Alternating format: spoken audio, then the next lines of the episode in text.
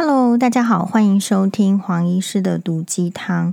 呃，首先呢，我们今天这一集就是主要讨论，呃，我们汤友对黄医师的提问，好、就是大家不能说是教学相长，因为我们这边也没有什么知识，没有什么见闻，只是说我们在遇到事情的时候，就多一个朋友讨论看看，我觉得这个是很好的。你有想过说，哎，你遇到问题，你有多少朋友可以坦诚？哦，这样子讨论吗？说真的，我们那个时候当年哦，想要离婚的时候，哎，还没没有什么朋友可以讨论，因为我周边很少有离婚的人。哦，那就我还特别跟一个同学，他那时候他在嘉义长庚嘛，还是内科医师，我跟他其实不熟，就是只是大学同学。但是即便是这样子，觉得说听说他有离婚，然后好像有给这个老婆多少钱啊，什么这样离婚的经验，even 跟我刚好是相反的立场。比如说这个相反的立场是说刚好性别相反，他刚好是男同学，那平常没有联络，这个时候也真的你会跑去问哦。所以，但是那个同学很好，他就是也完全不藏私的，呃，跟我分享。那所以我觉得，对于各种朋友之间到底能不能敞开话这样子聊天呢，是还蛮重要的。所以我们的 podcast 并不是以这个利益为为前导啦，哈。比如说这个精子案呢，这个当然前夫他们又上诉，一定是上诉的。我们任何官司一定都会打打到上诉，所以黄医师也是会继续打官司。那我只是对里面就是说有一就是他律师每一次指控我的，我有一个很不满的感觉，就是说他说这个黄医师讲这些事情是要呃创造我自己的人设流量，然后企图创造不法的利益。好，那我希望 可以举出什么叫做不法的利益？我觉得要先去问陈友豪啦。不是问我啦，这么喜欢不法利益，你要去追问陈友豪，不是追问黄宥嘉。我们后面这个后台就就说，哎，我觉得人是这样子，要先问自己，再来问别人。然后如果说要打一个人，啊、呃，你做人是这样子的，哎，任何人都一样。你做人，你想要打别人，你要先确认说自己是不是 OK 的，大概是这样子。所以。说实在，我们都不要心存去打击谁，或者是攻击谁。那个只是说，因为他的立场跟你的立场就是不一样。有一位哲学家，我觉得他的呃一种说法很好，就是说你要在乎的，并不是在这个事件里面谁是赞同的，谁是反对的。你要在乎的是现在在讨论的是什么议题。哦，就像是太阳，一定是有这个升起，有落下。一个光明的后面一定会有黑暗。如果照自然律来讲，对不对？一定就是有正跟反，所以大家比较没有办法容忍跟自己非同温层的一些见解。这个当然是来自于个人眼界啦，还有同理心，这个是很难的。所以这个比较没有办法，只能说哦，慢慢的、慢慢的，当你先没有说一定是要正还是反的时候，在某一些议题是可以。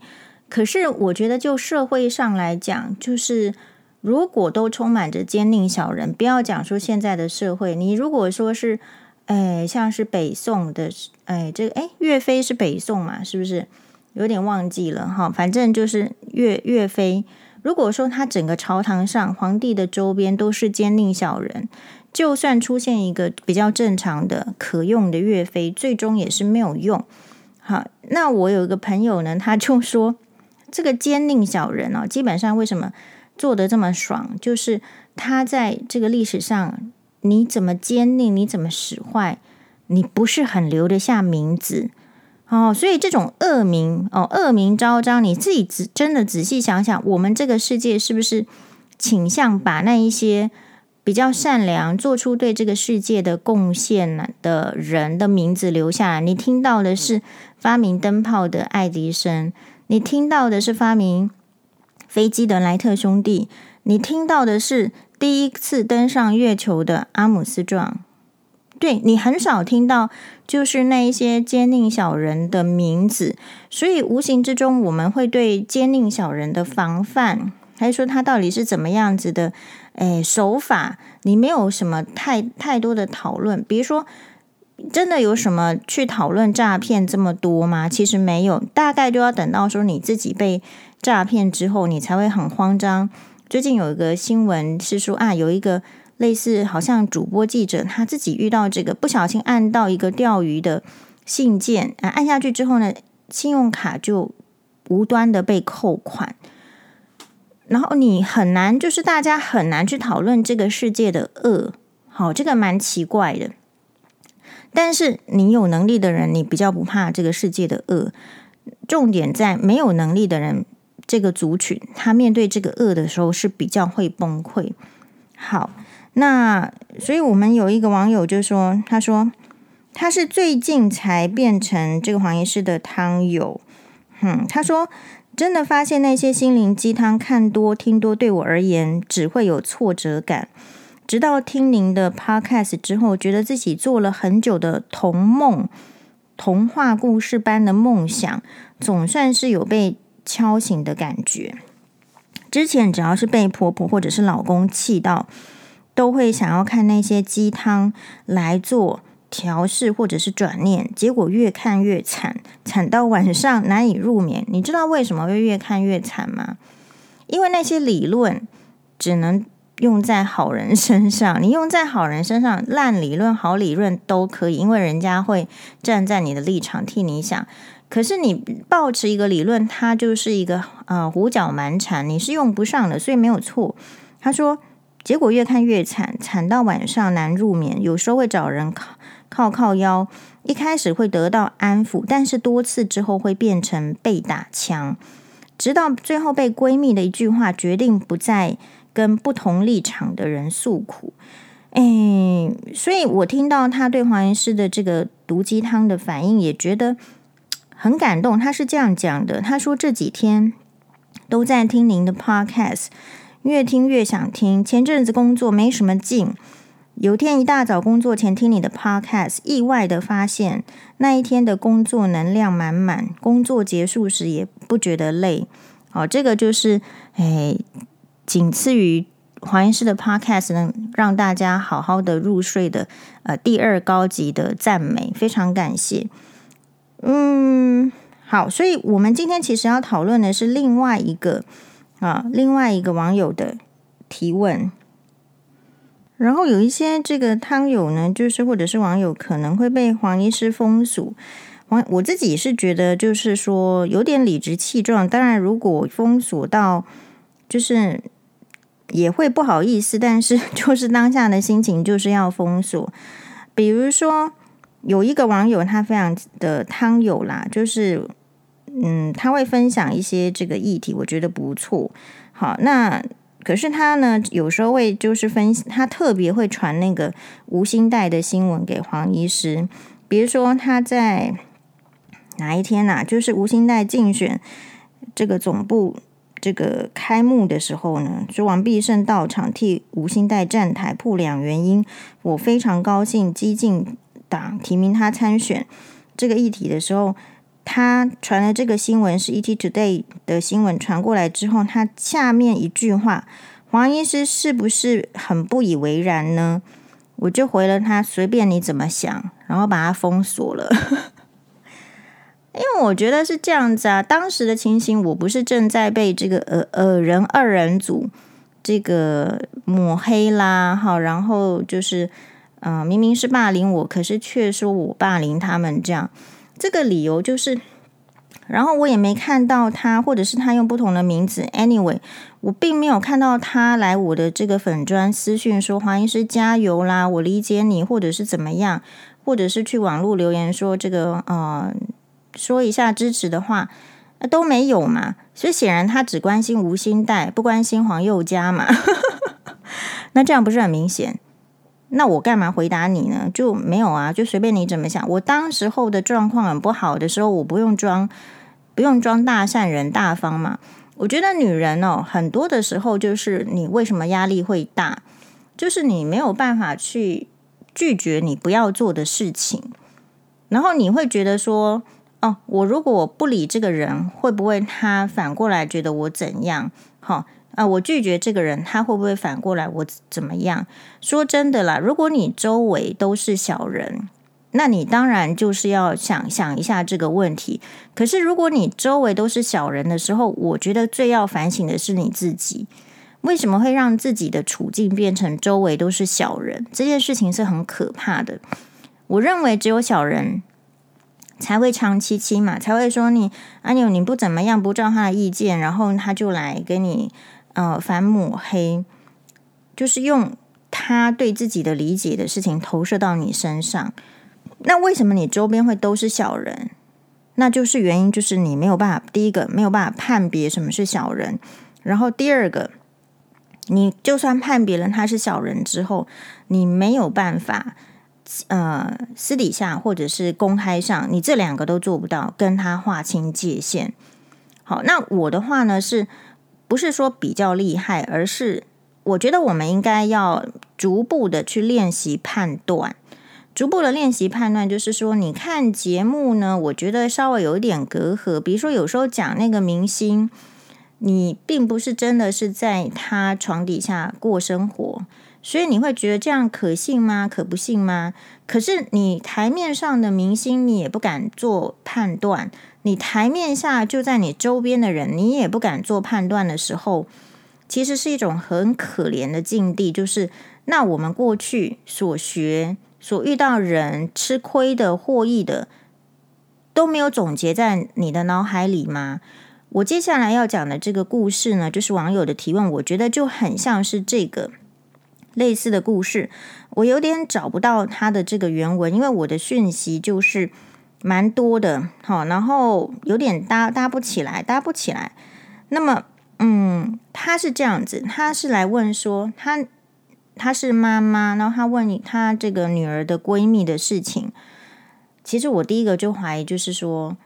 啊，哪有为这个女儿闺蜜的事情这么这么这么上心的呢？就是非常很可能是他女儿，这个要很小心。那问题就是女儿是大学生，可是是在外地呃念大学。那么这个大学科系呢，主要还是可能是理工类组，那所以需要做实验。哎，做实验呢，这个也唤想唤起这个黄医师当年呢做实验的一些好、印象跟场景。那回过头来，我们继续讲。他说做实验的时候不是要分组嘛？然后这个同组呢有一个啊男同学，那他觉得这个一开始妈妈跟黄医师抱怨是，或说问说要怎么处理，因为他们想了很久都没有想到有什么比较好的解决方式，所以呢就来听听看黄医师会有什么样的建议。他就说：“诶，那这个男同学呢，时不时的，就是好像会有意无意的。”碰触到这个女闺蜜的身体，这个身体可能就是碰一下手臂，或者是甚至呢会会用手来弄一下你的下巴哦，或者是啊、不小心手就搭上来了，甚至就说哎，也许路过的时候又来搓你的腰一下，然后就说这好女人呢的闺蜜同学，对这样子的情形是不喜欢，内心不喜欢，可是因为她本身的个性就是。啊、不喜欢引起争吵的。好，大家要注意，黄医师的个性也不是喜欢引起 争吵的，但是只是说要吵就来，好，不吵大家就不要吵，这样子，好，叫做什么？呃，能屈能伸啊。我自己是解释成这样，我没有一定要怎么样，但是如果要吵就大家来，好，要上擂台就大家上，没有办法，因为我自己的这个经验就是，老师叫你上场比赛，说你没有办法说不去啊。我不知道年轻人会不会因为说，比如说今天假设我要劝欧巴新巴去参加一个比赛，他跟我说他不想去，我就啊，好啦好啦，在我这个年代我没有这件事情嘛。就是老师如果叫我去参加比赛，我绝对可能也许是威权，也许是傻，反正老师叫我去做什么，我去做什么。那所以老师叫我去比赛这个比赛那个的时候，我们就答应。那答应的话，你为了不要输得太难看，你就要准备，因为你代表的是你自己的名誉，你代表的是班级的名誉，甚至你代表的可能是学校的名誉，所以在这样子的呃压力 push 下，你有可能去准备。所以我不，所以也许这个才是养成说我今天的个性，就是没办法要上就来上。比如说我自己录影哦，其实没有没有什么压力，没有什么压力呢，也是在于说不是说比较厉害，而是我刚好是那一种，就是也许台下会不知道，哎，不知道要讲什么，我真的不知道。可是我一上台之后呢，我也不会紧张。然后我可以呃比较自在的去分享我的看法，我不会有包袱说，我讲了这句话之后，观众会怎么想我？我比较没有包袱，说我讲了这句话之后，是不是主持人不喜欢我，其他来宾不喜欢我？我没有这些考量跟压力，因为我的看法是非常有可能，我必须要把这一次的节目机会当成是最后一次的节目机会，我都是这样的。如果说我只有这一次上节目的机会，我准备讲什么？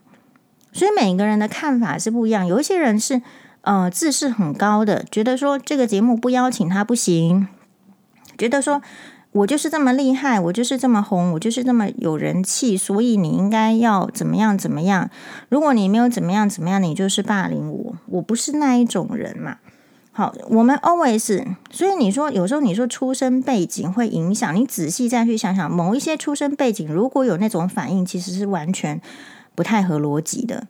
像黄医师的话，就是出生背景是比较就是，诶，跟不上大家，单亲嘛，单亲的话家里能有多少钱呢？当然是没钱。好，所以所有的钱就砸到教育上，只是我妈妈做出这样子的选择，因为在我们那个年代，你读书是可以。啊，稍微找到一些稳定的工作，现在有点不太知道。那先回过头来，所以我们如果说是这样子的话，我 always 知道 机机会不是不是属于我的，大部分的时候机会都不是属于我的。比如说，我们去 apply 这个、呃，你说 apply 就是说去申请这个眼科，这是超级大大热门科系。你觉得黄医师为什么会申请得到？那你要觉得说是黄医师优秀厉害，我是没有这样觉得。我觉得我只是运气好，那一那一次的这个刚好没有什么主任的小孩来来申请眼科。如果有的话，我还真不知道我自己可不可以申请得上。这就是我真实的人生嘛。但是我不能说。啊，因为我想这一次一定是有这个什么主任的小孩或者什么，哎，院长的这个子女来一起竞争，所以我就无望了，所以我就没有好好的准备。我们知道机会这么少，但是只好准备下去，就这样子而已啊，是比较单纯的。所以我不太知道说年轻人，因为我有注意到一个好像趋向，他们好像因为这个妈妈在问的是二十岁的这个大学生。我其实要问的是，在这些小孩子的成长过程中，因为这个呃，妈妈说女儿的闺蜜的个性是害怕冲突，然后是比较羞怯的，是比较内向的。某种程度上，这个当然是源自于天生的个性。这个人一出生他就比较羞，比较内向，我觉得这很合理、很正常。他就比较外向，但是长到二十岁了，你有没有曾经想过性格的，比如说？互补要怎么样去互补呢？哎，对，他是羞怯的，他是不太能够呃 social 的，不太能够跟外面的人讲话的。所以呢，哎，做了什么弥补？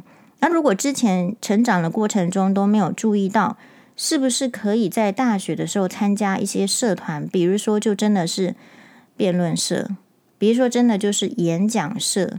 是，或者是比较那种社区服务的，会接触到人，那你就是要去问他。我觉得这个是不是说一直知道我这个不行，然后我就啊，对，我就是不行。因为这个世界并不会因为你的不行而有什么改变，要改变的只有是你自己而已。那没有办法说啊，因为我这样弱，所以世世界配合着我改变，世界不会绕着我们在转嘛。啊，就是很早就已经发现说，地球还是绕着太阳转的。那以前无知的时候才会说，哇，太阳绕着地球转。所以我会觉得，哎，可能要提醒一下，第一个关于这个性格的部分，就是说我们给予高度的理解，但是也是时候开始要做一些互补的哦，加强。不然你花这么多钱去学校干什么呢？不就是要在你出社会前要做一些准备吗？这些准备对有一些人来讲，可能是语言能力的准备。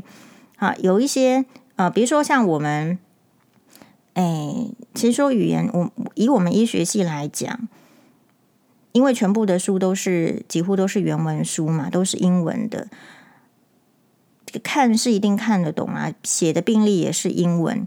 但是你有没有去要求说自己，哎，那个听说读写，那后面就会有医学论文的写作的问题。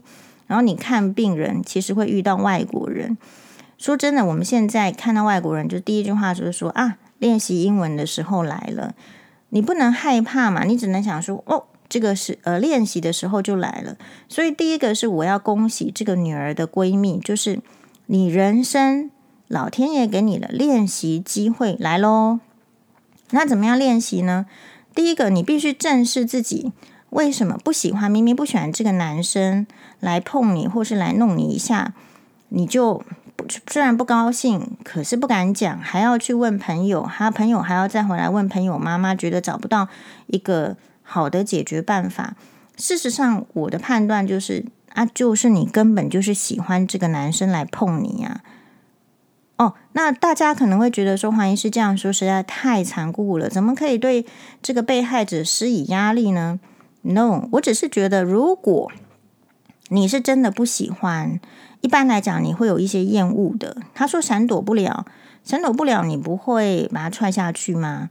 好，那你就说黄医师这样太暴力，你闪躲不了，你没有出声跟他讲说，其实我没有喜欢你这样的行为。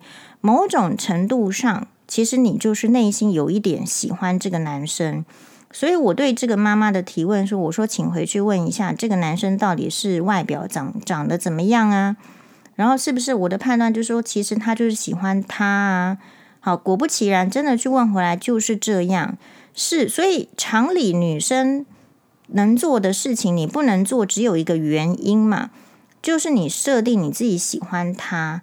黄医师如此判断，是因为女生只有在设定自己喜欢这个人的时候，才会做出牺牲，然后才会做出超乎自己极限的一个忍耐力。其实，如果是那个丑男，你把扒下去，然后告告老师。我说这个怎么？这个很简单的事情，你去跟老师说，下一次分组不要跟他一起做实验。没有人规定谁要跟谁一起做实验，而且学校老师最怕这种性骚扰案件，他没有处理好爆发，哎呦，退休金搞不好取消这之类的事情，你不知道的。所以我相信，第一个，我们不要低估老师在这件事情上面的这个处事力。你没有去处理，你就不知道。那你说你不想闹到那边，是说怕得罪这个男生？我的看法就是，这个男生只是在利用你内心的一些好感被他发现，所以他来吃吃豆腐。真正喜欢你的人，不是猪哥的人。他今天会这样对你，他明天就会这样对其他的女生。这有可能是他的试金石，就是说，如果我都这样对你。你还没有拒绝我，那表示你内心有一点喜欢我。有一些猪哥是用这样子来解释他的这个猪哥行为，所以有时候那些性骚扰到那个法庭上，你听了就是有可能越听越怒。就是你一开始对女生，你有很多的理由说。啊，我就觉得大家同学一场啦，嗯，不要讲得他们难听啦，哦，等等等，你知道这些，如果后面你遭受到更大的损害的时候，比如说他这一只手来摸你的屁股，或者是摸到这个胸罩里面去的话，他会说你前面就是跟他两情相悦，你已经暗许了，所以他后面就进一步，然后接下来他就说他跟你根本是情侣。我相信有一些。受性侵的，或者是受性骚扰的，是被这样的伎俩一步一步攻到最后，然后攻去法院，也还要听那些令人发火的话。所以我觉得要问你，不是不能喜欢他，但是你要分别的是，这个人是否真的是这样子的行为你喜欢？他今天这样对你，他你可不可以接受？他明天对别的女生也这样？那我觉得答案就很分明了。嗯，我觉得女性哦，对喜欢的男性不要放纵他的恶行。今天就是说，也许大家觉得黄医师的标准不太一样，但是我觉得应该是先确定原则，而不是先确定他跟你是什么身份，不然就枉费你去外地读书、外国读书也一样。就说你不要一直被那种传统的思想，你今天会这样，是因为你家里就是这样教你，你家人就是华人系统。可是如果你已经到外地了、外国读书的时候，看看别人怎么做。你不是只有去学一个科学理性的东西，事实上你去可以学到的东西太多了。家里有这个资源让你去外地啦，或者是呃这个外国读书的时候，我觉得要很像唐三藏取经嘛。这个例子是不是举得太烂？可能会遇到那个蜘蛛精。那你现在就是遇到一个那里的蜘蛛蜘蛛男呐、哦，或者是什么凤凰男呐、都有可能啊。你要区辨。不是说再用传统的思想说，哎呀，他这样碰我也是好像喜欢我。我认为一个男生如果真正喜欢一个女生，反而不会这样，反而会 gentleman，反而会尊重。所以你可以看到第一个点就是，这个男生连尊重你的想法都没有，所以他根本没有办法做朋友。那没有办法做朋友，又如何能够做情人呢？因为其实爱情很容易消失。消失之后，能够继续好好的相处的，就是一种朋友之间的相处愉快。好，所以也许这个来性骚扰的男生有很多的优点，呃，但是我觉得还是要回归到本质。那女生应该要鼓起勇气，既然喜欢他，那应该是可以沟通的，要跟他讲说这个行为我不是太喜欢。但是如果真的不喜欢，我觉得也不要假装喜欢。你知道，这让我想起来很很古早的这种台湾早期才会发生的事情，比如说第一件杀夫案，邓如雯杀夫案，她其实是很可怜的女生，可能是我记得十几岁的时候就遇到她这个被她杀掉的这个老公，那时候其实是嘛，人家就是一个坏蛋，尾随她强奸她之后呢，人家说你你你已经被他家人说你已经被他玷污，你最好嫁给他。那后续是不断的家暴什么，所以不要小看。当然，就是我不是说这个男同学跟那个那个邓如雯的那个杀夫案的男主角一样凶残，可是我觉得要见微知著。另外，就是你已经到了一个国外一个很好的，或者是外地啊一个很好的环境，其实人就是很多，人是因为自己受限了。我可以理解，就是在某一些科系，比如说，呃。男男生很少，女生很多。那你如果是理工的话，应该是我不知道现在怎么样，但以前都是女生很少，男生很多。当然还有自身的条件，也许你会不知不知为何会贬低自己自身的条件。我觉得东方女生比较会这样。理论上就是多看看，呃，多多去跟别人这个交往，因为她前提就是这个闺蜜太内向。内向其实就是不太容易认识到其他的朋友嘛，好，所以呃，我觉得这边有很重要的这个议题，大家要可以去讨论的。好，那我们就讲到这边，很感谢大家收看昨天的新闻哇哇哇，很感谢大家收听这个我们的毒鸡汤。嗯，我还是觉得就是可以补充一个故事。因为讲到外地什么的，其实女生呢、哦，你对爱情的定义是什么？有些人的定义真的是牺牲，可是这个牺牲你到底是牺牲着什么？不同的 level 的人的牺牲是不一样的。有些人是牺牲的是家里的这个财产，比如说他可能要提供比较多的嫁妆，被要求在很早期。有些人家里嫁妆是没有的，所以他觉得说，嗯，别人都有提供，我没有提供。这个嫁妆这个事情哈，其实它是有这个历史由来的。这黄医师也去研究了，下一次再跟大家分享。那没有办法提供嫁妆，或者是说又提供嫁妆的的女生，她又想要更好的时候，她又去提供她的牺牲奉献在这个家庭的所谓的劳力啦，好，所谓的时间呐，这样。那现在状况就来了嘛，状况来的是，如果你这些。牺牲，你有没有可能其实是牺牲的是你连根拔起自己原来所熟悉的土地、熟悉的家人，然后来到一个啊、不同的国度。我要讲的是，丹麦的，哎，以前第一个嫁入欧洲皇室的，哎，算是王妃文雅丽。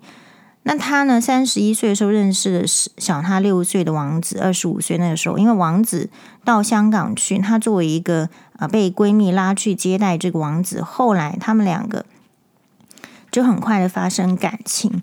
那发生感情之后，文雅丽不太可能这个远距离的恋爱，所以她就为了这个爱情放下她在香港的一切，好到了这个丹麦。那在丹麦呢，他做得非常好，花三个月的时间就精通丹麦语。所以他的牺牲是什么？也许你看不出来，他本来就是一个精通好几国的语言，但是为了要哎跟这个王子在一起。为了要得到这个王室是有些责任，为了要得到人民的认同，需要三个月之内就精通这个丹麦语。